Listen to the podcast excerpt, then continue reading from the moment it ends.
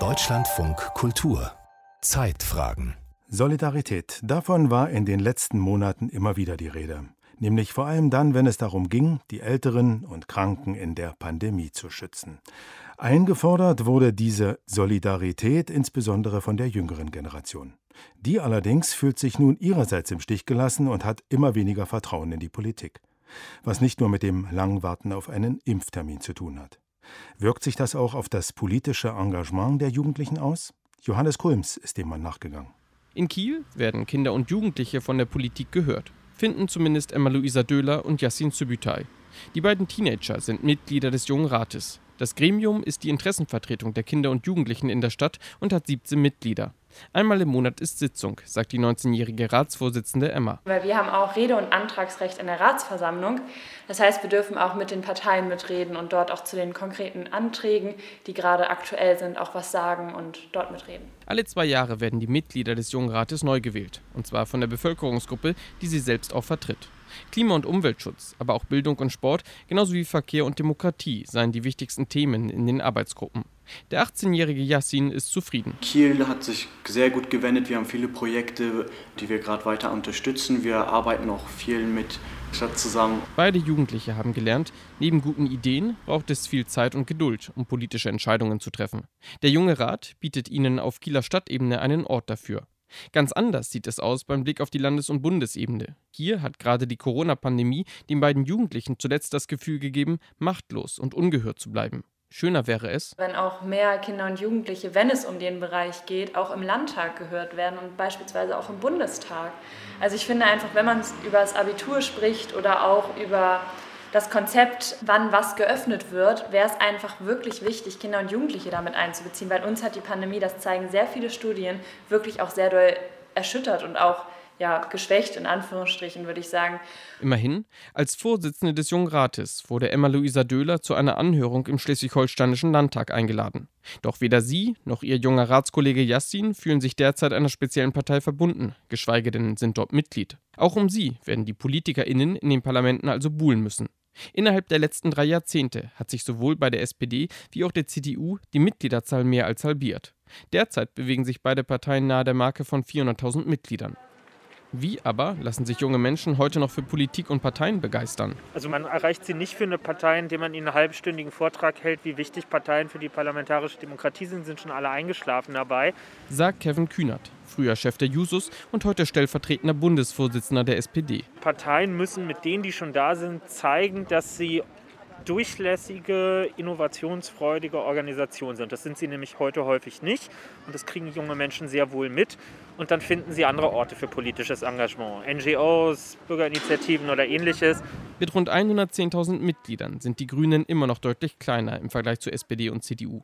Doch in den letzten Jahren hat die Partei ein kräftiges Wachstum bei der Basis verzeichnet. Nun wollen die Grünen mit Annalena Baerbock eine vergleichsweise junge Politikerin mit einem frischen Image ins Kanzleramt einziehen lassen. Matthias Albert ist Professor für Politikwissenschaft an der Universität Bielefeld. Er sagt, der Mitgliederschwund sei bei den großen Volksparteien womöglich etwas gebremst. Aber er ist weiterhin da. Ein echtes Patentrezept zur Sicherung des politischen Nachwuchses gäbe es nicht. Albert skizziert stattdessen kleinere Schritte, die aus seiner Sicht den Parteien helfen könnten. Jüngeres Führungspersonal oder die Absenkung des Wahlalters auf 16 Jahre.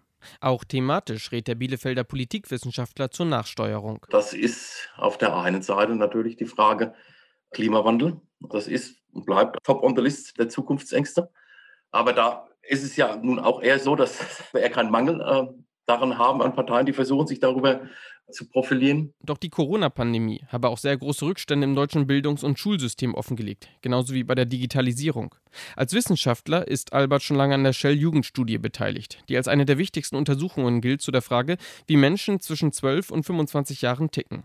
Die letzte Shell-Studie wurde im Herbst 2019 vorgestellt. Sie bestätigte das zuvor schon gewachsene Interesse der Jugendlichen an Politik. Drei Viertel der Befragten gaben an, mit der Demokratie zufrieden zu sein. Andererseits befanden zwei Drittel, dass sich die Politik zu wenig um die Interessen der Jugendlichen kümmere. Die wirtschaftlichen Ängste seien in der Corona-Pandemie bei jungen Menschen gestiegen, sagt Albert. Wie stark sich das Gefühl der politischen Ohnmacht und des Nicht-Beachtetsein bei der jungen Generation halten wird, kann er noch nicht sagen. Aber was nicht zu erwarten steht, ist, dass sich an dieser grundsätzlichen Parteienverdrossenheit etwas ändert. Die den Parteien zugeschriebenen Problemlösungskompetenzen sind einfach gering. Und äh, was die sogenannte Politiker- oder Politikerinnenverdrossenheit anlangt, da wird man sehen. Am Kieler Ostseeufer steht Tobias von der Heide. Nur wenige Schritte hinter ihm liegt der Schleswig-Holsteinische Landtag. Von der Heide ist dort seit 2017 Abgeordneter für die CDU und jugendpolitischer Sprecher der Fraktion. Junge Leute könnten sich schon heute in vielen Bereichen politisch einbringen, sagt der 36-Jährige. Andersrum ist Demokratie wahnsinnig kompliziert, komplex und anstrengend. Weil immer, wenn man sich mit Politik beschäftigt, das nicht von heute auf morgen geht, weil ich nicht für mich selber Entscheidungen treffe, sondern mit anderen zusammen. Noch zu Beginn der ersten Fridays for Future Demos war der CDU-Politiker skeptisch dachte, den Jugendlichen gehe es vor allem ums Schuleschwänzen. Inzwischen findet Tobias von der Heide, dass der breite, auf die Straße getragene Protest der Klimaschutzbewegung der Politik gut getan habe. Allerdings glaube ich, dass eine Demonstration alleine auch nicht der Weg ist, wie ich mich politisch engagieren kann, zumindest dann nicht, wenn ich mitentscheiden will. Das ist nämlich der große Unterschied. Artikuliere ich ein Thema ähm, oder sitze ich mit am Tisch? Das hat auch Emma-Louise Döhler gelernt, die seit fast vier Jahren Mitglied im Jungen Rat der Stadt Kiel ist. Politik gehört zu meinem Leben, sagt die 19-Jährige. Trotzdem steuert sie keine Parteikarriere an. Nicht zuletzt, weil es dort häufiger um Machtfragen als um Inhalte geht, findet Emma. Tatsächlich reizt mich aber momentan eher die Lobbyarbeit. also ich mache nebenbei, bin auch noch im Kinderschutzbund aktiv und finde das eine schönere Arbeit, weil es einfach, finde ich, ein bisschen vielfältiger ist und offener den Parteien gegenüber. Ihr junger Ratskollege Yassin Sübütay sieht das etwas anders.